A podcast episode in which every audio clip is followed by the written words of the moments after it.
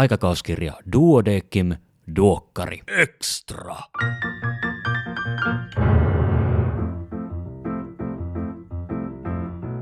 Arvon kuulija, tervetuloa mukaan Duokkari Extraan. Minä olen Kari Hevossaari, lääkäri Helsingistä, ja tällä kertaa puhutaan oikeuspsykiatriasta. Mitä se oikein on? Keitä siinä hoidetaan? Hoidetaanko oikeutta vai hoidetaanko oikeuden uhreja vai mitä kummaa? Tästä kanssani ovat keskustelemassa Mika Rautanen ja Jaana Suvisaari. Mika ja Jaana, tervetuloa. Kiitos. Kiitos.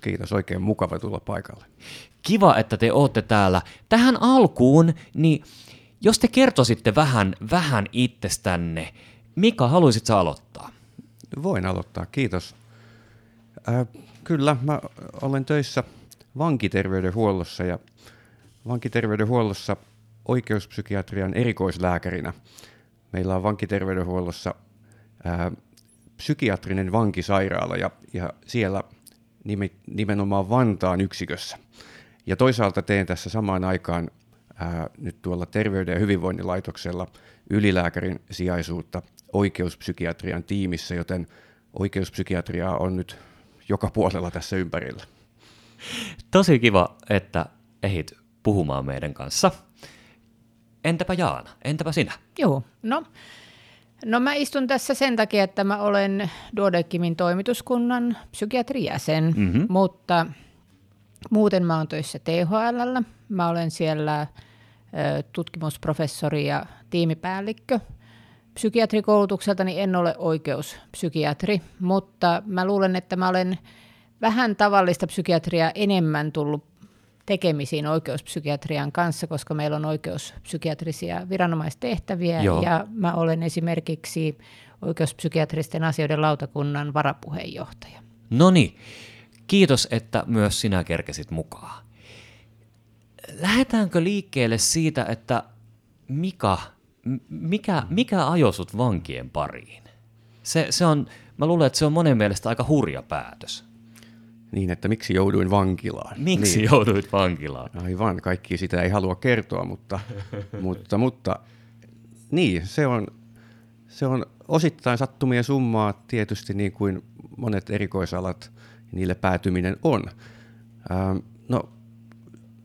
Jos ihan aidosti lähdetään alusta, niin enhän toki tiennyt lääkisaikana, että mihin erikoisalaan lopulta päädyn. Aina ihminen on kiinnostanut ja psykiatria tuntui tosi kiinnostavalta, kun kurssit aikanaan tuli käytyä. Mä opiskelin Turun yliopistossa ja siellä kun lopulta sitten kaikki oli hankkineet itselleen jo kesätyöpaikan etukäteen silloin 4. vuonna, kun töihin sai ekan kerran kandina mennä. Kaikki meni terveyskeskuksiin ja mua hirvitti se ajatus, että nytkö pitää oikeasti mennä tuonne terveyskeskukseen, missä ovesta voi tulla mitä tahansa ja kaikki on oikeasti aika jännittävää ja epämääräistä ja pelottavaa. Ja sitten oli psykiatrian kurssi ja siellä Hannu Lauerma, silloisen vankimielisairaalan ylilääkäri, piti oman puheenvuoronsa ja johdatti tähän teemaan ja kirjoitti sen jälkeen flappitaululle puhelinnumeron, että nyt on sattumalta kesäkandin tai kesälääkärin paikka vapaana, että heillä on nyt tullut tällainen tilanne, että ei ole tuolla Kakolanmäen vankimielisairaalassa kesällä lääkäriä, että jos joku ei vielä tässä keväällä ole ehtinyt itselleen paikkaa muualta hankkia, niin tänne nyt pääsisi. Ja mä jäin miettiin, että jos mä menen tonne, että kun terveyskeskus hirvittää nyt ihan aidosti niin monine asioineen, mitä siellä voi tulla eteen, että jos mä menenkin tonne vankimielisairaalaan, niin ehkä mä sen jälkeen uskalla mennä terveyskeskukseen. Ja se kylläkin, näin se meni. Ja se kiinnosti tosi paljon. Mä jäin sille tielle ja lopulta olen kyllä mennyt terveyskeskukseenkin ja totesin, että tottahan se olikin monimutkainen paikka. Mahtava tarina. Tässä terveyskeskuslääkärinä kuuntelen niin kyllä mua hirvittäisi enemmän mennä vankilaan, mutta kieltämättä ympäristö on vankilassa varmasti ainakin niin kuin hallitumpi. Kyllä, siellä tietää, ketä tulee vastaan ja se suunnitellaan ja on taustatietoja, mutta terveyskeskuksessa tosiaan ne ongelmat on todella laajoja ja ei aina tiedä, kuka sieltä tulee. Niin, joskus vaikka terveyskeskuksessa saattaa olla potilasasiakirjoissa merkintä, että on käyttäytynyt aggressiivisesti tai uhkaavasti, ja sitten ehkä jos joku sen huomaa, niin osaa olla vähän ikään kuin varuillaan, mutta että vankilassa tavallaan tiedetään hyvin tarkkaan se, että minkälaisia tyyppejä käytökseltään tulee. Tämä on totta. Mielikuvissa vankila on jotenkin hurjempi paikka kuin se oikeasti on. Ja syy on juuri tässä, että vankilassa olosuhteet on hyvin selkeät, puitteet on kaikilla tiedossa ja asiakkaat, potilaat ovat selvinpäin pääosin ja ikään kuin myötämielisiä sille tapaamiselle. Itse asiassa vanki on hyvin tyytyväinen, kun joku vihdoinkin käyttää hänen aikaa ja ikään kuin tutustuu hänen asiaansa ja jos mahdollista, niin koittaa sitä jopa ratkaista, että he ikään kuin pääasiassa on tyytyväisiä, kun taas sitten terveyskeskuksessa tai kunnallisella puolella ylipäätään se kirjo on ikään kuin laajempi, mistä voi olla kysymys ja epätietoa ehkä enemmän ja se semmoinen ulkoinen hallinta vähäisempää, joten siinä mielessä vankila on niin kuin turvallisempi paikka kuin mitä se mielikuvissa on. Miten Jaana, oliko sulla tällaista niin kuin terveyskeskusarkuutta aikanaan? No mä menin kyllä silloin terveyskeskukseen silloin kun pääsi, mutta tietysti tämä kokemus kyllä oli sama, että todella monenlaista asiaa tuli vastaan. Täytyy kertoa ihan anekdoottina ensimmäinen terveyskeskuspäivystys. Silloin seuraavana aamuna ensimmäinen soitto tuli emännältä, joka kysyi, että mikä oli se bakteeri, joka hänen lehmänsä utareissa kasvoi. Ja vastasin, että mitä, pitäisikö mun tuokin tietää. Mutta ne olivat vahingossa siis yhdistäneet päivystävälle terveyskeskuslääkärille, kun olisi pitänyt yhdistää päivystävälle eläinlääkärille. Mutta se oli kyllä hyvin niin kuin kuvaava sille kokemukselle, että ihan kaikki pitäisi tietää. Näinpä. Hei, ja nyt aletaan puhumaan siitä, että mitä oikein on oikeuspsykiatria. Kumpi teistä haluaa aloittaa? No mä voin vaikka yrittää aloittaa. Joo. Yrittää hahmotella sitä, koska oikeuspsykiatrian erikoisala on harvoille tuttu ja tässä itsekin vaikka erikoislääkäri olen, niin joudun miettimään välillä, että minkä alan erikoislääkäri tässä oikein on, kun tulee eteen sellaisia kysymyksiä, joihin voi olla vaikea vastata tai itsekin miettiä, että kenelle ne nyt kuuluu. Mutta ehkä sellainen yleistieto tässä on hyvä sanoa, että oikeuspsykiatria on yksi psykiatrian erikoisaloista, eli että on lastenpsykiatriaa, on nuorisopsykiatriaa, on psykiatriaa ja sitten on ihan oma erikoisalansa oikeuspsykiatria ihan yhtäläisenä siinä näiden neljän joukossa ja vaatii ihan samanlaisen koulutuksen ja ikään kuin laajuuden kuin nämä muutkin alat. Mutta meitä on tosi vähän, että onkohan meitä joidenkin tilastojen mukaan 50-70 Suomessa, joista ollenkaan kaikki ei ole edes käytännön kliinisissä töissä. Joten ei ole ihme, että se erikoisalan ikään kuin tunnettuus on aika vähäistä. Ja liittyykö oikeuspsykiatria aina vankiloihin ja vankeihin? Itse asiassa se ei liity ollenkaan niihin. Joo. Vaan vankilassa on psykiatriaa siinä, missä muuallakin on psykiatrisia ongelmia, niin vankien psykiatrisia ongelmia hoidetaan siinä, missä muidenkin. Itse asiassa oikeuspsykiatria tarkalleen ottaen liittyy rikoslakiin ja siihen, että on tapahtunut joku yleensä hyvinkin vakava rikosasia ja se käynnistää tällaisen oikeuspsykiatrisen prosessin, jonka seurauksena voi henkilö päätyä oikeuspsykiatriseksi potilaaksi.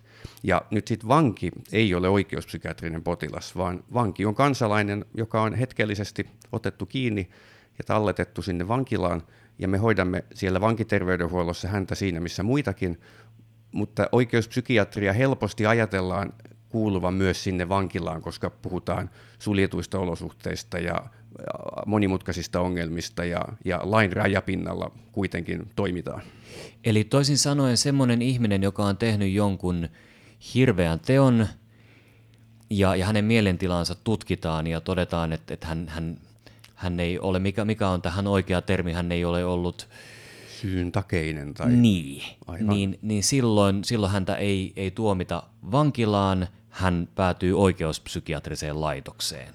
Niin, joo, ja tämä on vähän vieläkin monimutkaisempi, eli on kyse siitä, että on kyse oikeusturvasta, jokaisen meistä oikeusturvasta, eli oikeuspsykiatria haluaa auttaa tuomioistuinta siinä harkinnassa, että miten joku asia, rikosasia, pitäisi hoitaa. Ja tuomioistuin miettii, että minkälainen rangaistus mistäkin teosta kuuluu. Ja sitten mikäli tulee ilmi, että tällä henkilöllä, joka on syyllistynyt tähän tekoon tai häntä siitä epäillään, niin että hänellä kenties on jonkinlaisia mielenterveysongelmia tai psykiatrisia asioita, jotka on saattaneet vaikuttaa tähän kyseiseen tekoon tai jotenkin ilmenneet silloin tekohetkellä. Ja silloin oikeus voi halutessaan pyytää neuvoa meiltä ja oikeuspsykiatria tulee juuri siinä kohtaa sitten apuun ja oikeus pyytää syyntakeisuusselvityksen ja se tarkoittaa juuri tällaista mielentilatutkimusta ja samalla oikeus kysyy, että onko tämä henkilö hoidon tarpeessa vai ei. Eli oikeuspsykiatrialla on tällainen kaksoistehtävä antaa oikeudelle neuvoa siitä, että onko joku syyntakeinen, eli voiko häntä moittia vai ei. Ja sitten toisaalta me annamme sitten, otamme kantaa siihen hoidon tarpeeseen, jos joku tarvii hoitoa. Ja voimme siellä sitten määrätä jonkun ihmisen tahdosta riippumattomaan hoitoon samoilla kriteereillä kuin mielenterveyslaissa muutenkin. Aivan. Ja sitten jotta tämä olisi mahdollisimman epäselvää, niin eikö silleen, että voi niin kuin olla syyntakeeton tai syyntakeinen tai alentuneesti syyntakeinen? Juuri näin, ja se on kaikkein hankalin se välimuoto tässä, se alentuneesti syyntakeinen, eli on vaikea määritellä, kuka siihen kuuluu ja toisaalta mitä siitä sitten seuraa.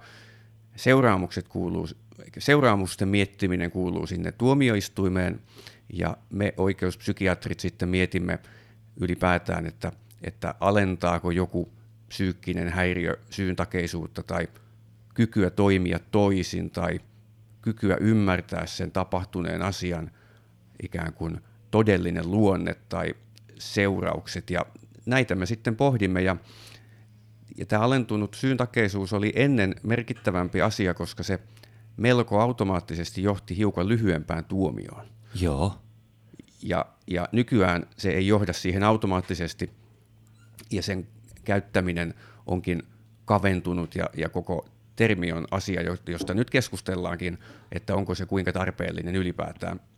Itse näen, että se syyntakeettomuus on tosi tärkeä meidän kaikkien oikeusturvan kannalta, koska sillä on aitoa merkitystä, jos todetaan, että joku henkilö on ollut sairauden vallassa niin, että hän ei ole kyennyt ymmärtämään eikä tekoaan eikä toimimaan toisin, niin tuntuisi kohtuuttomalta, että häntä siitä sitten moitittaisiin, eli annettaisiin hänelle rangaistus, jos se on ikään kuin päivänselvää.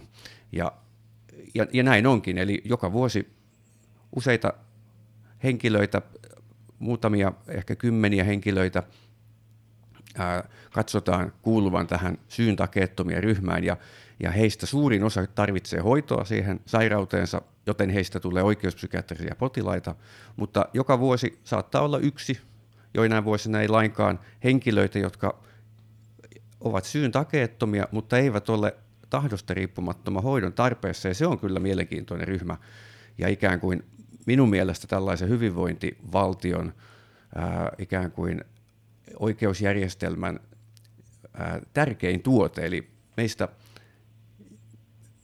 meistä saattaa kuka tahansa sairastua niin, että psykiatriseen häiriöön tai olla vaikkapa muistisairauden takia jo sellaisessa tilassa, että ei kykene enää ymmärtämään, mitä tapahtuu, mutta ei häntä silti tarvitse välttämättä sulkea psykiatriseen hoitolaitokseen, vaan voi olla, että ne tukitoimet, mitä jo saa, riittää, eikä ainakaan vankilaan kuulu sellaista ihmistä laittaa, joten oikeuspsykiatria koittaa juuri tällaisia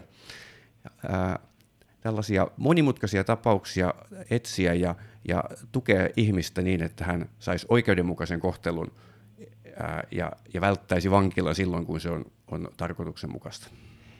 Me ollaan tässä Jaanan kanssa molemmat kuunneltu sua silmät suurina ja melkein ei tee mieli keskeyttää, koska tämä on kaikki ainakin musta ihan hirveän mielenkiintoista. Joo, ja tämä toki on sikäli mulle tuttua, että mä tosiaan olen siellä oikeuspsykiatristen asioiden lautakunnassa. Tämä oikeuspsykiatria eroaa tavallista psykiatriasta ehkä juuri siitä näkökulmasta, että sillä se vaatii tätä oikeustieteellistä ymmärrystä ja ne lausunnot, joita tehdään, joiden pitää olla todella hyviä ja perusteltuja lääketieteellisesti, joo, niin ne täytyy kuitenkin kirjoittaa sillä lailla, että se lukija, joka on siellä tuomioistuimen puolella, ymmärtää, mitä siinä sanotaan ja onko ne, ja ne perustelut avautuu sille lukijalle. Eli ollaan niin kuin kahden tieteenalan kanssa, sekä lääketieteen että oikeustieteen kanssa paljon tekemisissä. Jos mä ajattelen tätä omaa pääkosketuskohtaa, niin oikeuspsykiatriaan, joka on juuri niiden lausuntojen lukemista, mitä vaikkapa siellä psykiatrisessa vankisairaalassa tehdään, jos siellä on tehty mielentilatutkimus tai sitten niin kuin psykiatrisissa valtion sairaaloissa on tehty, niin tulee myös sellainen olo, että joutuu tekemisiin paljon semmoisen jälkikäteen viisauden kanssa, lukemaan tarinoita siitä, että mitä on tapahtunut ja mikä itse asiassa olisi voinut olla estettävissä, joo, jos se psykiatrinen hoito olisi ollut tällä ihmisellä kunnossa. Soisi, että tätä oikeuspsykiatrista osaamista saataisiin myös sinne psykiatrian puolelle konsultaatioina niin kuin etulinjaan, eikä niin, että sitten se oikeuspsykiatrinen hoito, joka on iso osa oikeuspsykiatriaa myös, aivan, pitkäjänteinen hoito, niin ei olisi tavallaan sellaista korjaavaa, että jotain todella ikävää on päässyt tapahtumaan, ja sitten alkaa se pitkäjänteinen hoito, että sitä ei tapahtuisi koskaan uudestaan. Mutta oikeuspsykiatreilla olisi osaamista kyllä siellä neuvoa jo siinä kohtaa, kun on ikään kuin vaaran merkkejä, jos esimerkiksi psykoottiseen sairauteen liittyy enemmän uhkaavuutta. Joo. Tästä tekee mieli ottaa heti kiinni. Tämä on, joo, nimittäin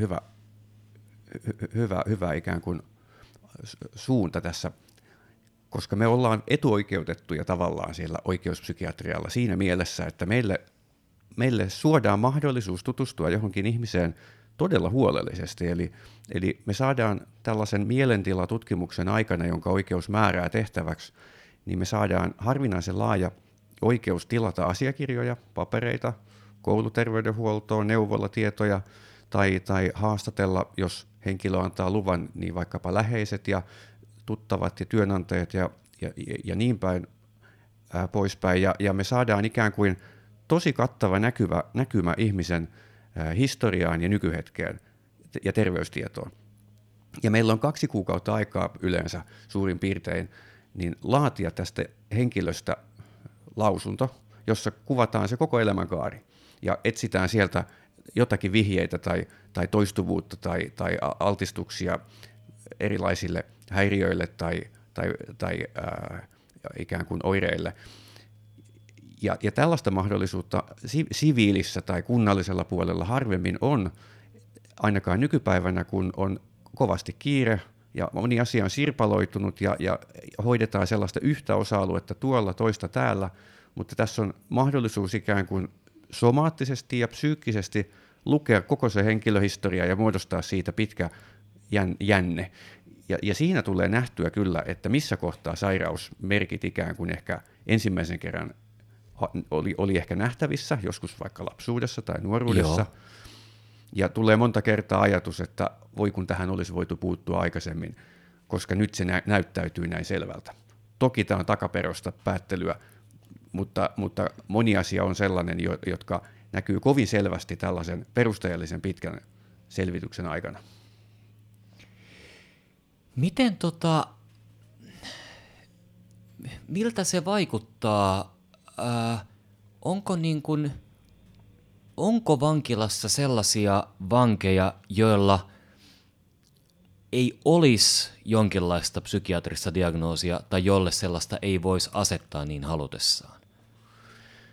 Niin, vankilaan päädytään, jos mielentilatutkimuksessa todetaan syyntakeiseksi ja todetaan, että ei tarvitse hoitoa, tahdosta riippumatonta hoitoa, niin useimmiten sitten seuraamus on sellainen, että päädytään vankeuteen joksikin aikaa, mutta se ei tarkoita, etteikö olisi jotain mahdollisia hoidettavia asioita kuitenkin, eli tällainen oikeuspsykiatrinen koneisto pyrkii löytämään ne sellaiset selkeimmät tapaukset, usein psykoosisairaudet, ja ohjaamaan sellaiset ihmiset heille kuuluvaan hoitoon. Mutta vankilaan päätyy, suurin osa vangeista päätyy vankilaan ilman minkäänlaista etukäteistutkimusta. Joo. Ja sitten vankilaan päätyneistä, kun on tehty aikaisemmin selvityksiä, tällaisia vankitutkimuksia, niin on kyllä hyvin selvästi osoitettavissa, että heistä voidaan 80 tai jopa 90 asettaa jokin psykiatrinen diagnoosi tai ainakin vakava häiriö, jos otetaan päihdehäiriöt lukuun, niin kyllä voidaan sanoa, että vankilassa on sellainen joukko ihmisiä, joiden sairastavuus on moninkertainen muihin verrattuna. Tässähän mennään nyt kohti filosofiaa, moraalia ja etiikkaa, minkä kanssa lääkärit joutuu totta kai aina painiskelemaan, mutta jossain määrin varmaan psykiatrit kaikista lääkäreistä eniten, koska tehän niin kuin viime kädessä päätätte, että mikä on tervejärkisyyttä, mikä on normaalia ja mikä ei. Ja uskaltaisin väittää, että harvassa on ne ihmiset, jotka voi lukea kaikki psykiatristen häiriöiden diagnoosit läpi ja sanoa, että no mikään noista ei kyllä sopinut millään tavalla muuhun. Niinpä. Ja nyt aikana, jolloin mitataan yhä enemmän itseä ja kaikilla on erilaisia sovelluksia käytössä ja jokainen lukee self-help-oppaita ja varsinkin toisten auttamisoppaita, niin kyllä varmasti löytyy diagnoosi ihan kaikille. Meidän tehtävä ehkä on tässä toimia vähän jarruna ja jotenkin sellaisena järjen äänenä, että ei kaikki asiat ole sellaisia, joihin pitää nyt puuttua tai joista pitää tehdä diagnoosi, vaan pitää pystyä keskittymään niihin oikeisiin asioihin, myös mielenterveydessä. Joo, tästä olen hyvin samaa mieltä. Mutta sitten, missä se niin kuin tavallaan rajanveto menee, että laki varmasti määrittää niin kuin tietyt rajat, lakia ei saa rikkoa ja selvästi vaikuttaa siltä, että moni lakia rikkonut, niin jotain psykiatrista siellä taustalla on, mutta ihmisiä, jotka rikkoo lakia, yhteisiä sääntöjä, eikä jää ikinä kiinni, tai sitten osaa vaan niin on varmasti myös tosi paljon.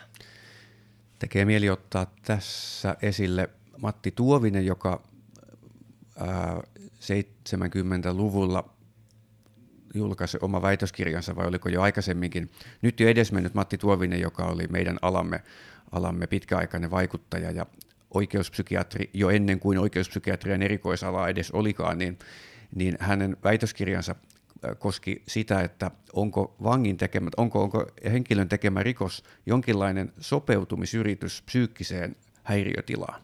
Joo. Se on hyvin mielenkiintoinen ajatus, että onko niin, että usea rikos on jonkinlainen yritys hallita sietämättömiä tunteita tai ristiriitaa mielen sisällä ja jotenkin liittyy siihen, että on ongelmia ja sitten sitä kautta henkilö päätyy elämäntilanteeseen tai epätoivoisiin yrityksiin, jotka sitten näyttäytyy meille rikoksina. Tätä on mietitty kautta aikojen ja tämähän menee sitten jo filosofian puolelle ja tällaisen hyvinkin laaja-alaisen, monialaisen keskustelun kohteeksi. Kyllä tässä nyt tuntuu minustakin siltä tänäkin päivänä, että kyllä siellä aika moni vanki pyristelee sellaisessa verkossa ja sellaisessa sosiaalisessa ikään kuin loukussa, että sieltä on aivan mahdotonta selvitä omin voimin ja toisaalta sitten ne epätoivoiset teot näyttäytyy hyvin helposti.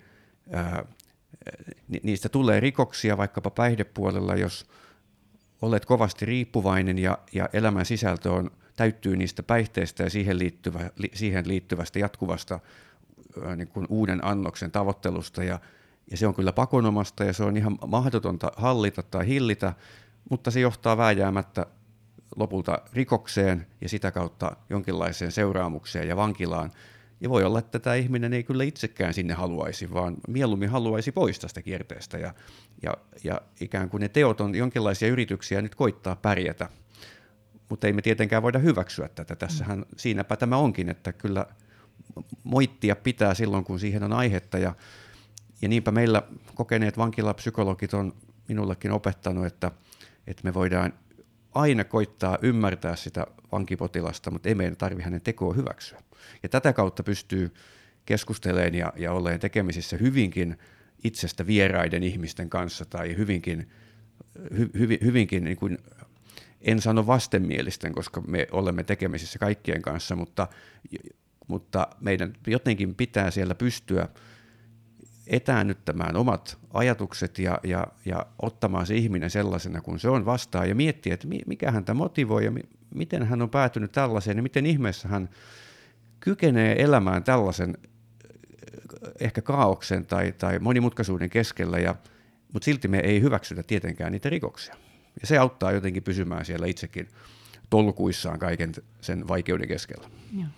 Ja sen haluaisin sanoa, että siis, jos ajatellaan näitä psykoosisairauksia, niitä, joissa sitten, jos syyllistyy vakavaan rikokseen, todetaan syyntakeettomaksi ja päätyy oikeuspsykiatriseen sairaalahoitoon, niin psykoosisairauksiin valtaosin ei liity väkivaltaisuutta.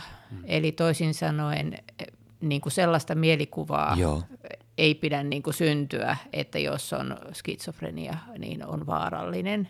Hyvin niin kuin harva heistä on niin väkivaltainen. Joo. Mutta jos ajattelee sitten, minkälaisia on ne mielenterveysongelmien se kirjo, mitä niin kuin vankilassa varmaankin paljon näkee, niin ensinnäkin siellä varmasti kovasti rikastuu ihmiset, joiden elämässä semmoinen vaille jääminen on alkanut tosi nuorena, eli jotka on saanut lähtökohdiksi vähemmän kuin moni muu ihminen.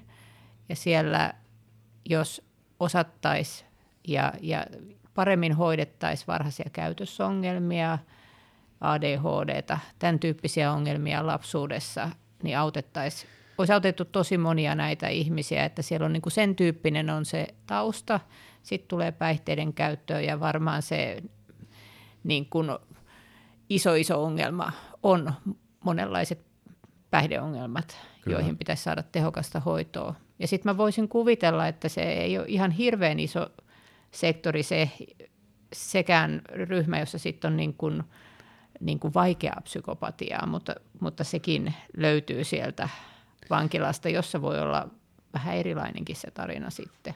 Mutta mitä se psykopatia sitten on?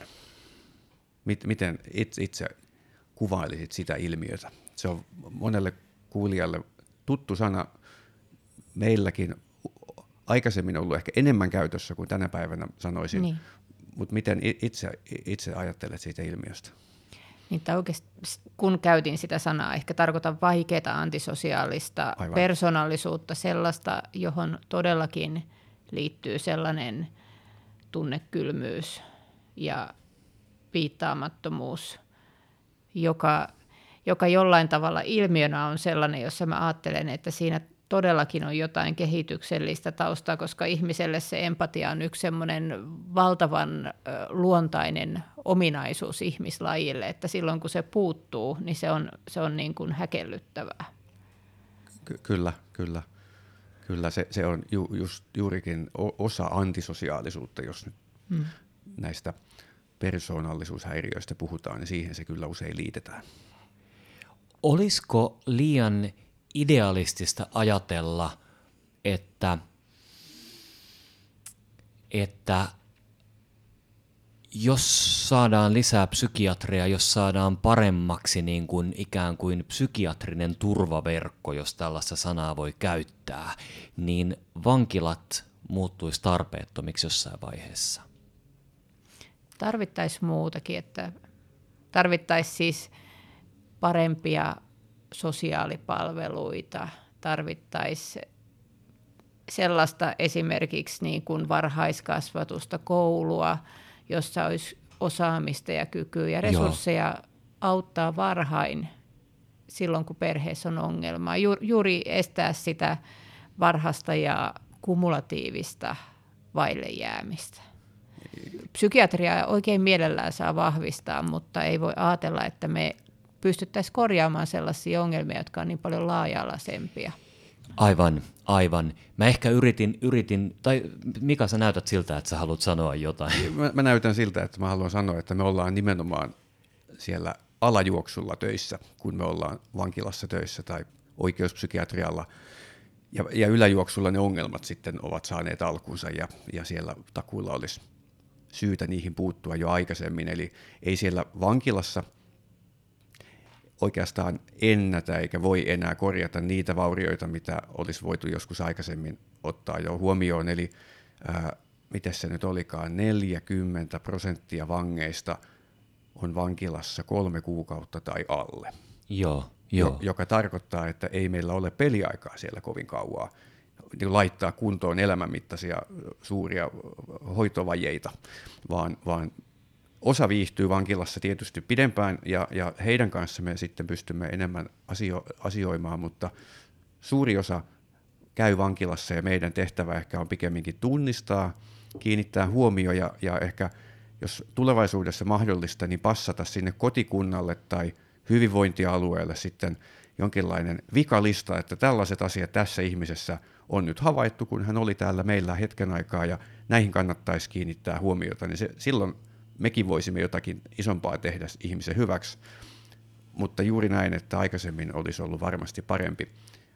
Mutta samaa mieltä siitäkin, että ei tätä psykiatrit korjaa tätä asiaa, vaan tämä on monialaisempi, laajempi ja vähemmän erikoistunutta huomiota tarvitseva, eli moni pienempi asia olisi aikaisemmin auttanut. Joo, ja jos voin jatkaa tuohon vielä, niin sitten kun te olette tutkinut ja hyvät neuvot on kasassa, että tämä ihminen lähtee sieltä vankilasta, että tätä ja tätä pitäisi nyt tapahtua, niin mitä sä ajattelet, että mitä sitten käytännössä tapahtuu, kuinka hyvin vapautuva vanki saa Suomen maassa apua?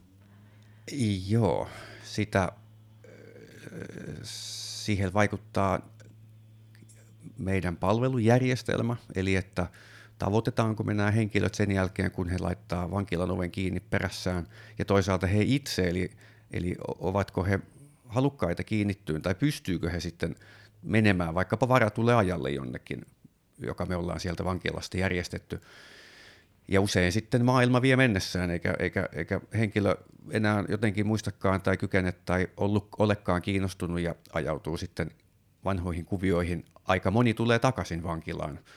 10 vangista 6 tai 7 palaa sinne takaisin syystä tai toisesta. Eli kyllä sinne sitten lopulta tulee ja jää sellainen tietty juuttuneiden joukko. Ja heitä ei kyllä ne tavalliset palvelut oikein tavoita. Siinä se korjaamisen paikka ehkä onkin, jos halutaan täällä ikään kuin alajuoksulla jotain korjata, että saadaan heille paremmin niitä tavallisia kotikunnan palveluita. Mutta onko sitten myös niinku tälle joukolle vankila turvallinen kodinomainen paikka, jonka pystyy hahmottamaan Eli ajattelet, että he tulee sinne takaisin siksi, että se voisi olla tullut jo niin mukavaksi paikaksi. Että niin, se on tai siis silleen, että sen maailman säännöt ymmärtää. Joo. Varmasti voidaan puhua laitostumisesta. Niin. Ikään kuin kaikkien niiden potilaiden kanssa, jotka on pitkään jossakin laitoksessa. Oikeuspsykiatrisissa laitoksissa saatetaan olla 7 tai 8 vuotta tai pitempäänkin hoidossa potilaana. Vankilassa ollaan paljon lyhyempiä jaksoja pääosin. Mutta kyllä se joillekin voi muodostua ikään kuin lähin omainen on viranomainen. Kyllä se on tuttu juttu meillä tietyn kansanosan parissa. Ikävä kyllä. Totta, mitä sanoit. Mä yritin ehkä äsken vähän niin kuin mustavalkoistaa monimutkaista asiaa. Mä niin kuin,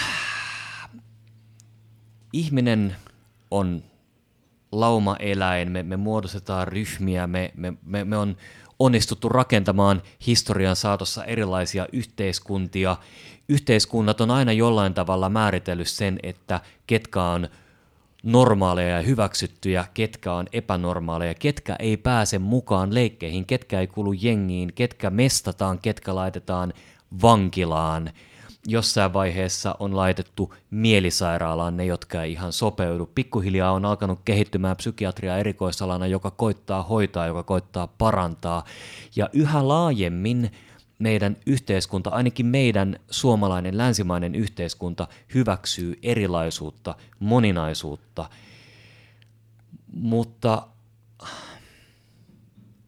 Mutta että silti tietyt luonteenpiirteet, tietyt ominaisuudet aiheuttaa ongelmia. Ja sitten ehkä niiden niin kuin ongelmien jonkinlainen loppupiste on oikeuspsykiatria.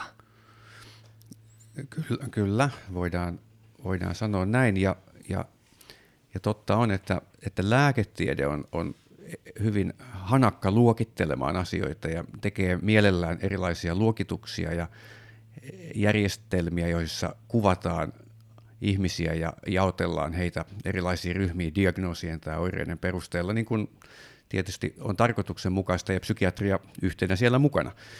Oikeuspsykiatrialla, joka on tällainen tietynlainen ääripiste lääketieteessä, niin täytyy myöntää, että aika usein tapaa ilmiöitä ja ihmisiä, jotka ei meinaa sopia näihin luokituksiin tai heille ei meinaa löytyä sellaista lokeroa tai diagnoosia tai tarkoituksenmukaista ikään kuin määritelmää, vaan ollaan usein niin kuin uuden äärellä tai jotenkin tuntemattoman tai hyvin monitahoisen ongelman kanssa tekemisissä ja tuntuu keinotekoiselta antaa joku yksi nimi tai diagnoosi tai määritys jollekin ihmiselle, kun se selvästikään ei sovellu siihen. Ja musta tuntuu, että oikeuspsykiatrialla ja vankilapsykiatrialla törmätään tällaisiin ilmiöihin kenties hiukan useammin kuin jossain muuallakin ilman muuta näin on, mutta me joudutaan aika usein tätä miettimään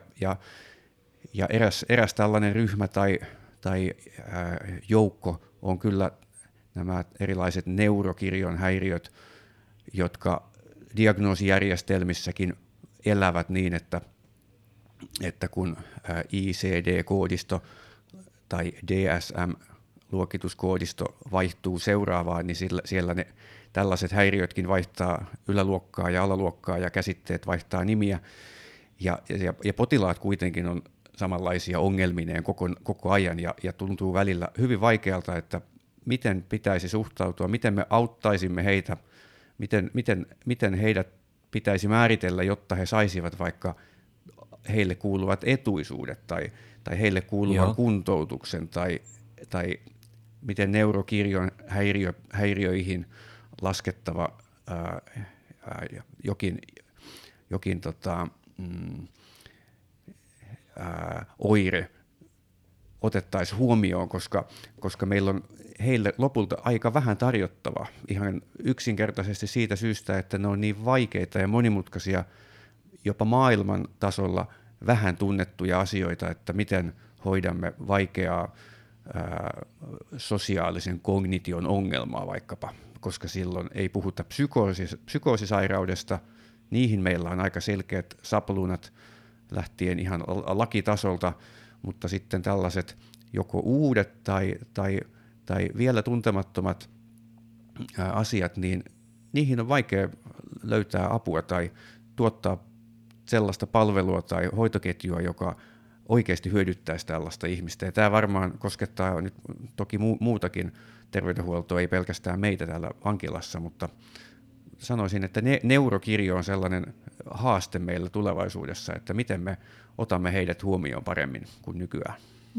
Joo, tässä on nimenomaan aikuisilla, aikuispsykiatriassa ja aikuisilla ylipäänsä niin sellaiset hyvät vakiintuneet hoitomuodot, hoitopolut, palvelut, niin siinä olisi tekemistä, kun sitten taas esimerkiksi lastenpsykiatrialla tilanne on toisin, tai sitten vaan ruoho on vihreämpää aidan toisella puolella, sekin on mahdollista, mutta mä luulen, että tuossa noissa häiriöryhmissä olisi kauhean hyödyllistä ja tärkeää, että siinä olisi jatkumo lapsuusiästä sitten aikuisuuteen, aina siitä iästä, missä se ongelma tunnistetaan, niin jatkumo. Ja siinä on ehkä vielä, jos puhutaan ihan siis selkeästi autismista, niin siinähän on vielä se ristiriita, että kun nämä ihmiset hyötyisi erityisen niin kuin vakaasta ja toistuvasta ja selkeästä ympäristöstä, mahdollisimman vakaasta, niin just sellaista vakaata, pitkäjänteistä, niin kuin henkilötasolla pysyvää palvelua meillä ei olekaan tarjota. Et se olisi kyllä semmoinen asia, johon pitäisi niin psykiatrialla kuin tietysti oikeuspsykiatriassakin kiinnittää huomiota. Jos ajattelee vaikkapa, tietysti he harvoin päätyvät siis oikeuspsykiatriseen hoitoon, jos puhutaan siis vankilan ulkopuolella oikeuspsykiatrista hoitoon, mutta että kuinka paljon siellä, en tiedä kuinka paljon sielläkään olisi niin kuin esimerkiksi osastoja, jossa voisi sitten niin kuin tukea niitä potilaita, joilla nämä ongelmat on suhteessa merkittävämpi osa heidän oirekuvaansa. Mutta tällöin tietysti tyypillisesti täytyisi olla myös se psykoosisairaus useimmiten, että voisi siellä hoidossa olla. Eli voiko tästä tavallaan vetää sellaisen johtopäätöksen, että nuorille kunnianhimoisille psykiatreille olisi niin kuin tilausta ja työkenttää vielä, niin kuin tutkimottomia korpimaita on vielä, jonne pitäisi rakentaa teitä? On.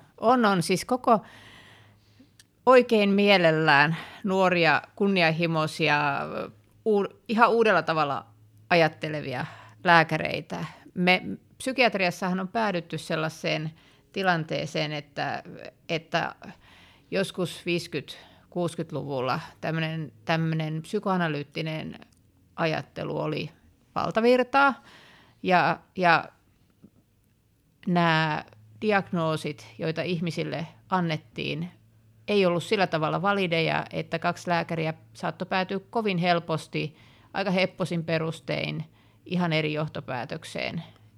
Ja sen takia meille rupesi kehittymään tämä tämmöinen keittokirjapsykiatria, jossa hyvin tarkasti määritellään, että näitä ja näitä oireita pitää olla näin ja näin kauan, ja siitä pitää olla tällaisia seurauksia, niin sitten sä saat tämän diagnoosin. Seurauksena on, että kun ihminen on paljon monimutkaisempi olento, jos tekee tämmöisen laajan puolistrukturoidun haastattelun, niin helpostikin saat 5 diagnoosia sille ihmiselle, ja se on nyt sillä tavalla toistettavaa, että jos toinen lääkäri tulee tekemään se sama haastattelu ja se ihminen vastaa samalla tavalla, niin on niin kuin sama lopputulos, mutta jotain siitä niin kuin jää puuttumaan. Tähän on tietysti yritetty keksiä erilaisia ajatuksia. On siis paljon tutkittu tätä dimensionaalisuutta, koska oikeasti nämä asiat on jatkumoja, ne on kyllä ei. On tämmöinen research domain ajattelu, jossa yritetään niitä ilmiöitä ymmärtää, mut mikään näistä ei ole vielä kauhean isoa mullistusta tuottanut.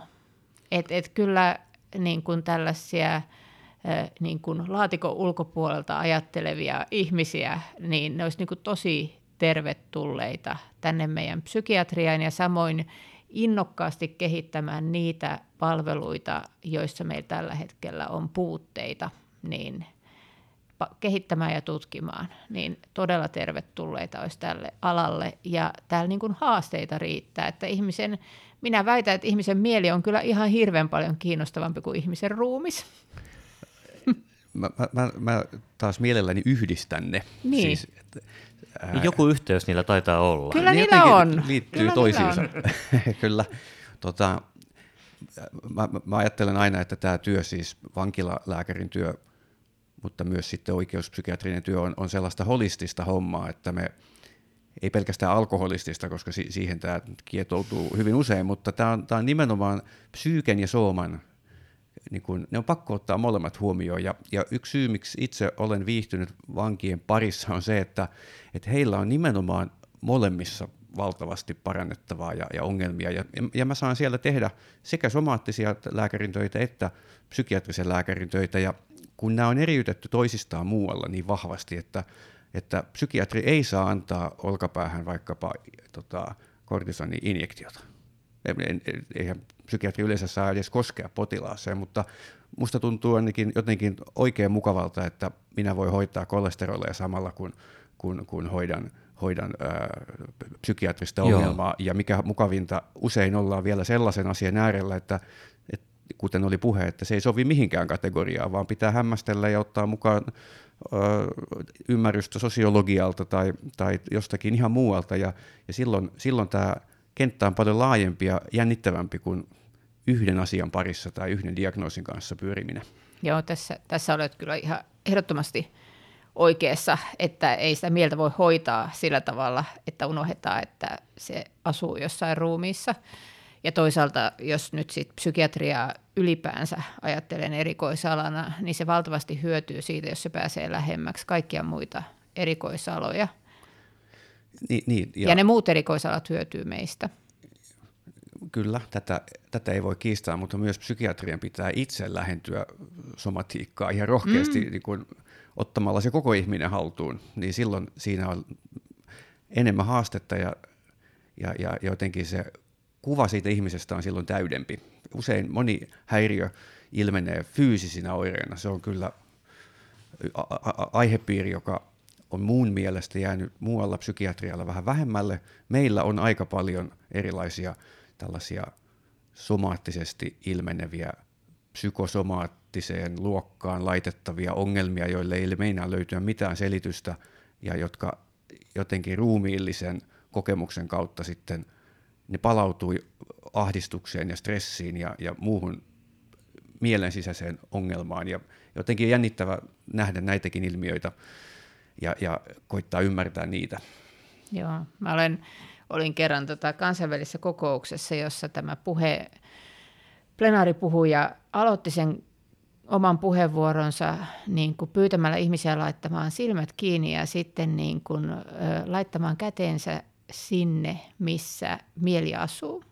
Ja suurin piirtein puolet laittoi päähän ja suurin piirtein puolet laittoi sydämeen. Joo. Minäkin kyllä kuuluin nimenomaan niihin, jotka sen laittoi sydämeen eikä päähän, että niin kuin, mieli on ruumiissa.